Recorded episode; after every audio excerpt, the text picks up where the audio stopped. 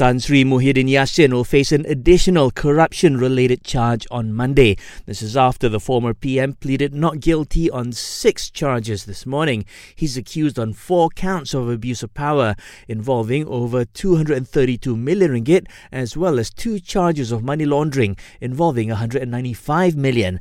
The Bersatu president says he will leave it to the courts to decide on his innocence. As such, he urged supporters not to take to the streets.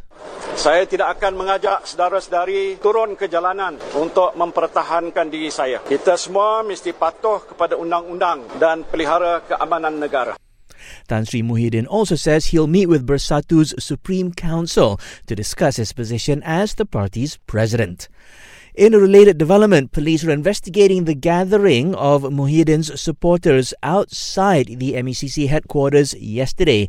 It took place as he was due to arrive at the premises to have his statement recorded.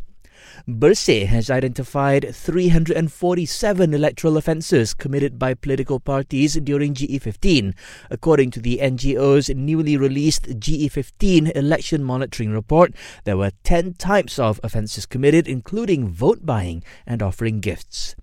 The EPF says it will review the best way to implement PM Datuk Sri Anwar Ibrahim's recent proposals to help contributors who are facing financial problems. This includes the suggestion to allow contributors to use their EPF account to savings as collateral for personal bank loans. And the number of flood victims seeking shelter in Johor has shown little change at just over 43,000. According to the Social Welfare Department, around 900 other victims are displaced in Pahang and Malacca. This as Met Malaysia forecast heavy rain in parts of Johor, Negeri Sembilan, Malacca and Perak until 9 p.m. tonight.